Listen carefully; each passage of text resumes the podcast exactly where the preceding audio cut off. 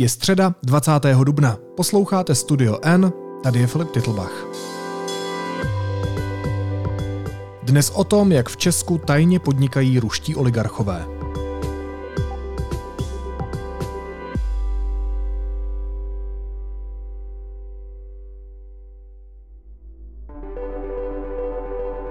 Jedni z nejvlivnějších a nejbohatších ruských podnikatelů s přímými vazbami na ruského diktátora Vladimira Putina podle zjištění deníku N v utajení ovládali podnik na Moravě. Oligarchové se ukrývali za spletí offshoreových firm, kterou se nyní podařilo rozkrýt. Hostkou podcastu je investigativní reportérka deníku N Eliška Hradilková-Bártová. Eliško, vítej. Ahoj. Ahoj, dobrý den. Česko zmrazilo první konta lidí napojených na Putinův režim. Evropská unie má tady v Bruselu na stole už v pořadí čtvrtý sankční balíček. Tento... Ministři financí Evropské unie dnes rozšířili seznam o další ruské politiky a přijmou další sankce vůči Rusku. Vyjednává se podoba už šestého sankčního. Jsme země, která šla hodně daleko v oblasti sankcí, například v tom, co mnoho zemí neudělalo.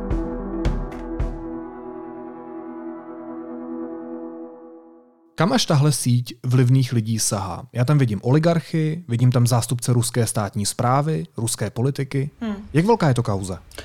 Tak eh, jakoby z našeho pohledu je velká, protože vlastně se nám podařilo ukázat na něco, co mělo zůstat eh, skryto a s tím účelem to bylo taky vlastně zakládáno. Že doteď nebylo vlastně známé, že tito vlivní lidé, kteří skutečně mají velký vliv eh, jak na ekonomiku, tak vlastně mají vazby právě na ruského diktátora Vladimira Putina, takže eh, tady vůbec podnikali a že tady měli eh, takový vliv, eh, jaký se nám teda podařilo zachytit. Takže pro nás je to vlastně velmi významný zásah a zároveň přesně, jak si říkal, Eh, je to zajímavé i tím, že nejde jenom o, nebo v úvozovkách jenom o eh, ty podnikatele ruské vlivné, ale že se nám podařilo zjistit, že tu českou společnost skrytě spoluvlastnil taky, taky například náměstek ruského ministra obrany, nebo další eh, lidé, kteří se nějakým způsobem podílejí na státní správě, člověk, který eh,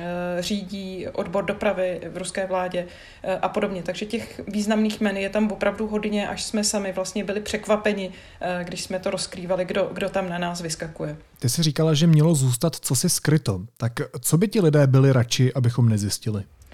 Nevím, jestli by byli radši, ale každopádně ta struktura byla takhle vytvořená. Eh, a šlo o to, že eh, vlastně lidé, o kterých se bavíme, což je například tady ruský oligarcha Iskandr Mahmudov nebo Andrej Bokárev, či právě náměstek ruského ministra obrany Alexej Krivoručko, eh, vlastnili přes skupinu kyperských, zároveň ještě dalších firm na britských panenských ostrovech, tedy v offshoreových destinacích, společnosti, přes které pak založili tady českou firmu, respektive si ji koupili, a přes ní pak získali nadpoloviční podíl v, ve, vlastně v současné době významné české společnosti Borka.cz, eh, která vyrábí sedadla do vlaků eh, a právě byla významným dodavatelem i do Ruska. Takže tohle je to, co mělo zůstat skryto, eh, protože ještě do nedávna nebyla možnost vlastně najít třeba vlastníky těchto těch firm, které byly schovány na Kypru. Na britských panenských ostrovech to nejde dosud.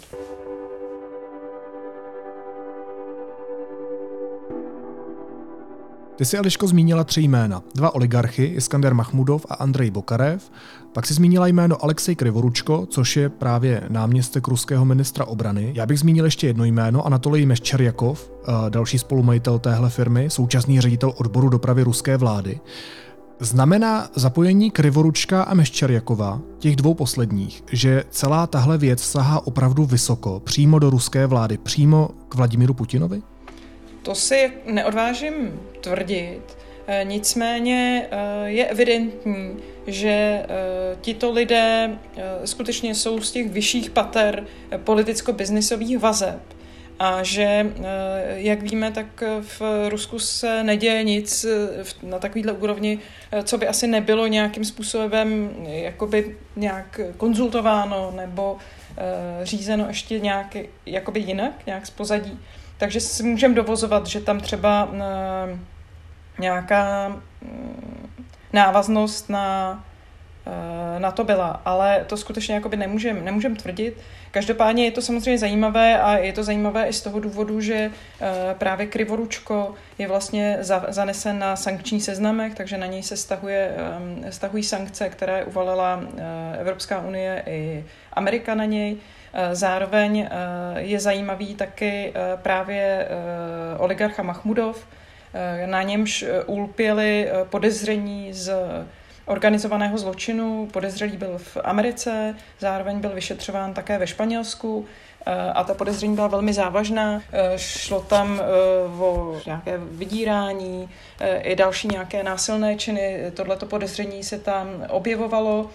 Nicméně žaloba v Americe byla nakonec zastavená a vlastně trestní stíhání, které bylo otevřeno ve Španělsku, tak bylo předána do Ruska a tam, pokud se nemýlím, tak bylo také zastaveno. Uh, takže jakoby uh, ti lidé nejsou zajímaví jenom tím, uh, jakou vazbu mají na ruskou vládu nebo na Kreml, ale tím, jaké je jejich vlastní pozadí, ať už biznesové nebo v případě Mahmudova i takováto podezření.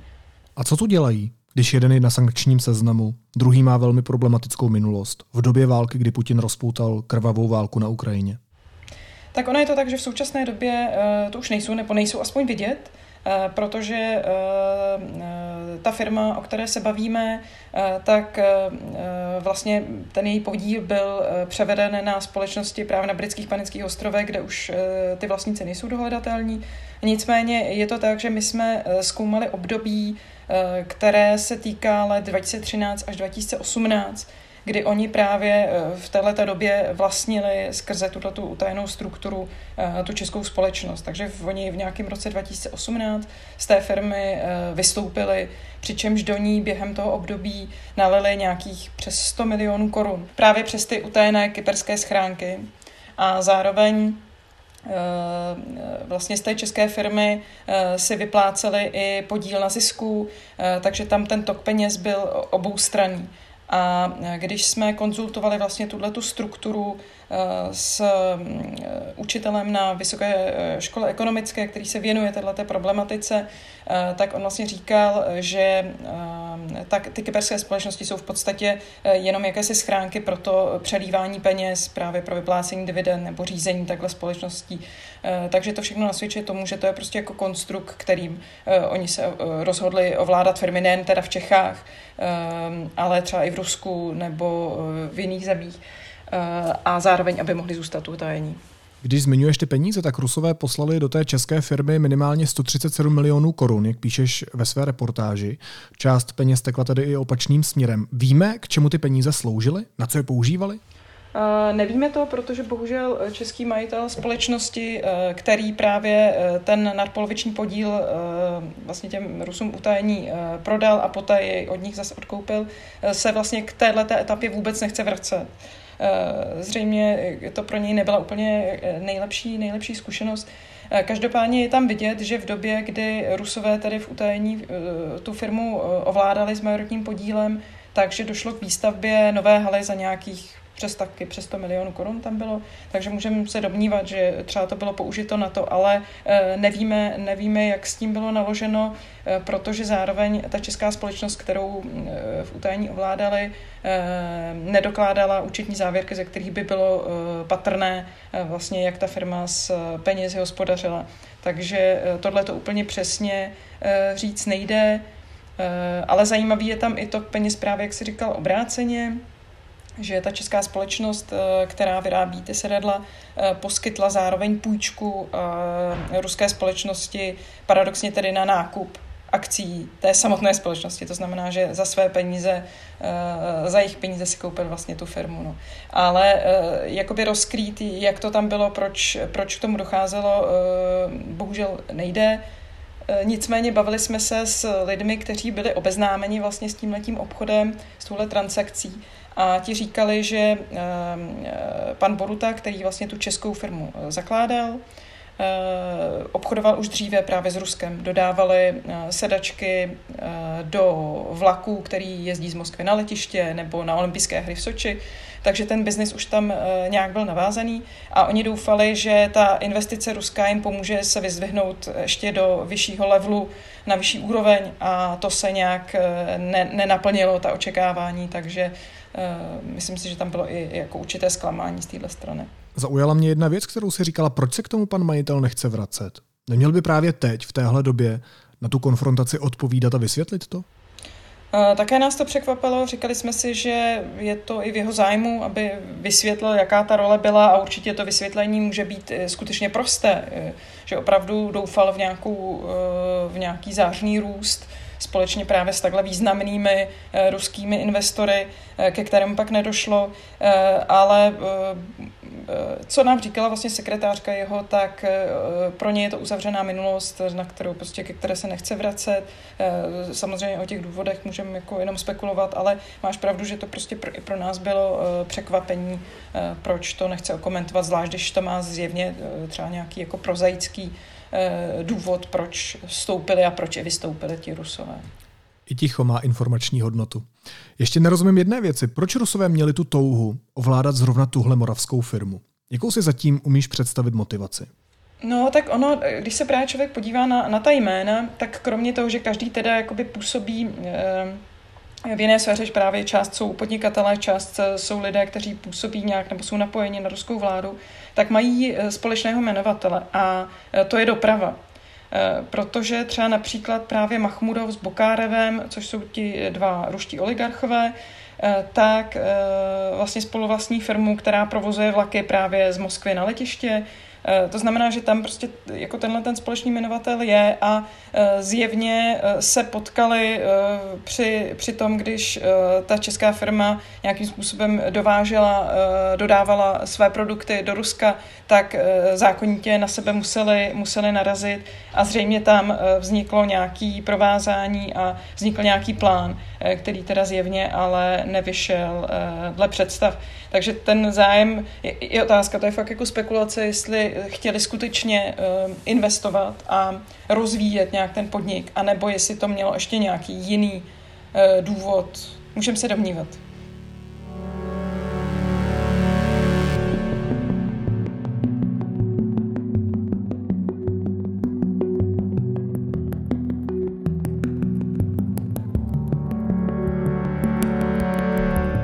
Zajímá mě, jestli je tohle odhalení jenom nějaký střípek, jestli jde na našem území o mnohem rozsáhlejší problém.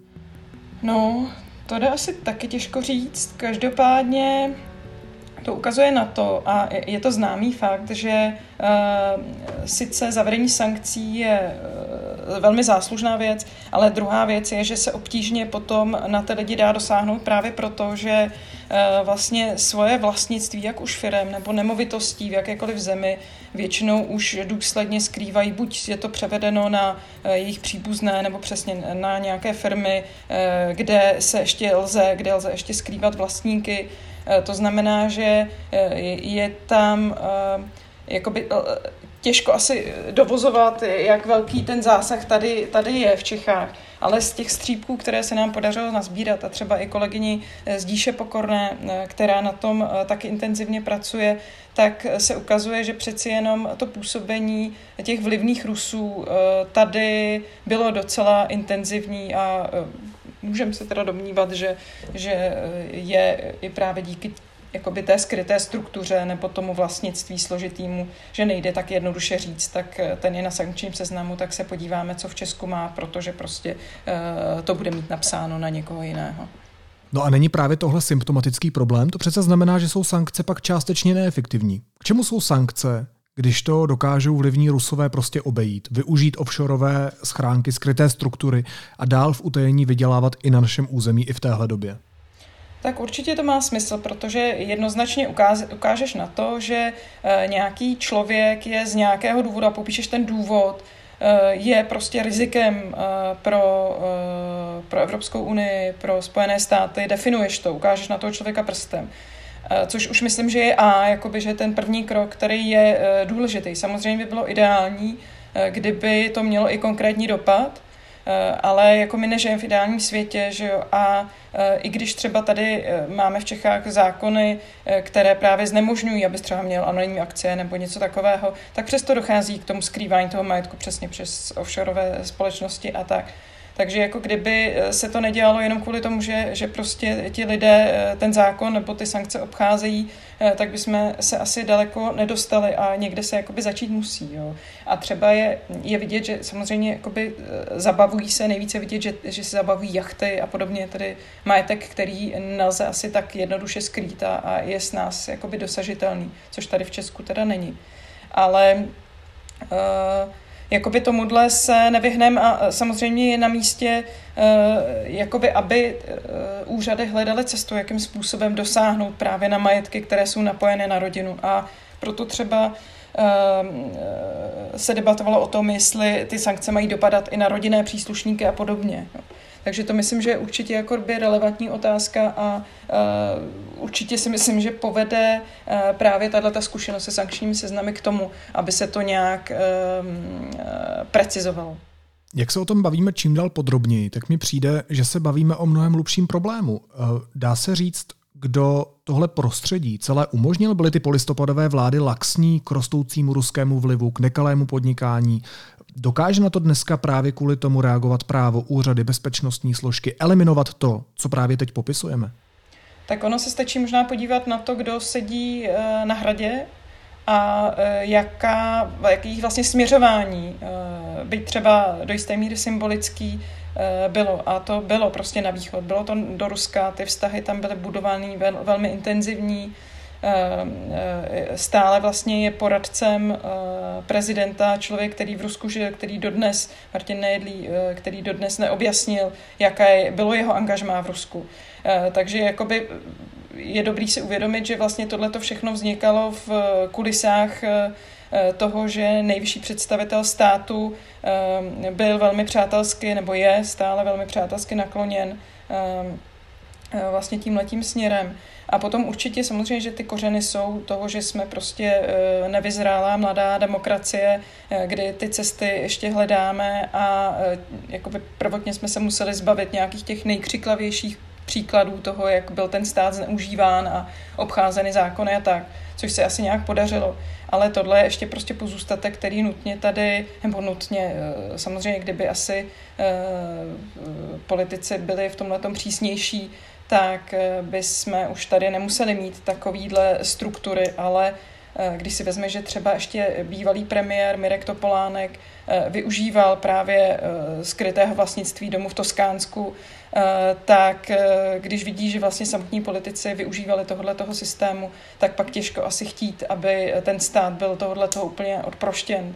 To asi nejde a můžeme doufat, že se to prostě bude teď nějakým způsobem měnit a že, že skutečně těm, kteří eh, tady chtějí páchat zločin a chtějí být skryti, že už to nepůjde tak snadno. No a zdá se mi to nebo s Vrběticemi a s tím masovým vyhoštěním ruských agentů, s tím rozpadem prakticky ruské ambasády v Praze došlo k nějakému zlomu. Máš pocit, že se to pomalu mění k lepšímu? Tak je, skutečně je to spíš jen jako na bázi pocitu, kdy si říkám, nebo spíš tak doufám, že tady vzniká právě eh, nějaká protiváha eh, tomu, tomu hradnímu nastavení, který tady léta bylo. Takže ten pocit je takový, že tady mm, je snaha trošku to vybalancovat.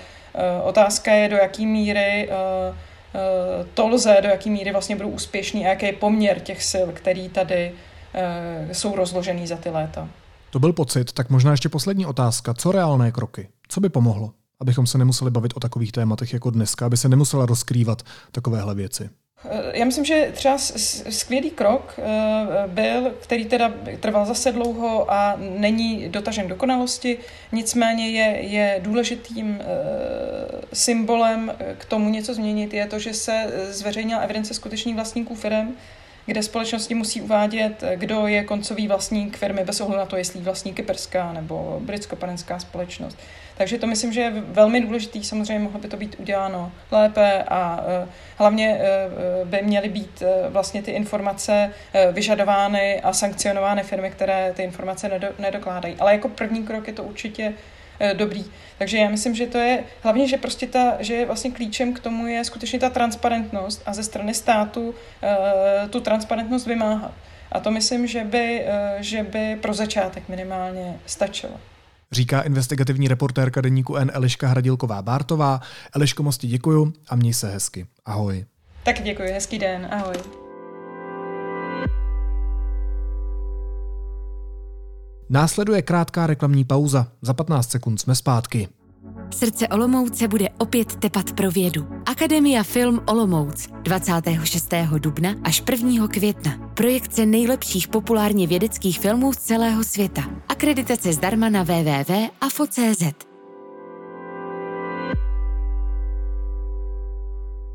A teď už jsou na řadě zprávy, které by vás dneska neměly minout. Slovenská policie obvinila expremiéra Roberta Fica a bývalého ministra vnitra Roberta Kaliňáka z trestných činů založení a zosnování zločinecké skupiny a ohrožení daňového tajemství. Kaliňák byl zadržen. Vyšetřování souvisí s kauzou očistec. Ruské vedení státu i armády patrně opět lhalo. Nezávislým ruským novinářům se podařilo vypátrat rodiče nezvěstných námořníků z potopeného křižníku Moskva. Údajně na něm zahynulo nejméně 37 lidí. Rusko tvrdilo, že celá posádka byla zachráněna. Spojené státy očekávají další významnou eskalaci války na Ukrajině a současné ruské útoky na východě země vidí jen jako předehru k ještě větší ofenzívě. Vyplývá to z úterního briefingu amerického ministerstva obrany k vývoji bojů. Britský soud povolil vydání zakladatele Wikileaks Juliana Assange do Spojených států, kde je stíhán za špionáž. Konečné rozhodnutí má britská vláda. Assange se ještě může odvolat. A s COVID-19 zemřelo v Česku od začátku pandemie už víc než 40 tisíc lidí. Nejvíc úmrtí připadá na 3. listopad 2020, kdy zemřelo 261 lidí.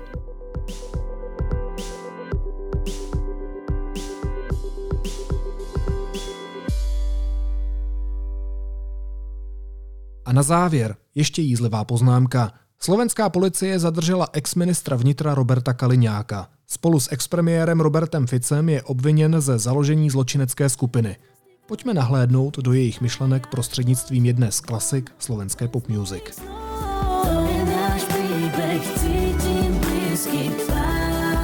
Tak to pochopu, že konec. Chceli sme viac, aj málo sa niekedy dá. Už sa to nedá a nedá. No, už sa to nedá. Nedá. Zaplať pámbu. Naslyšenou zítra.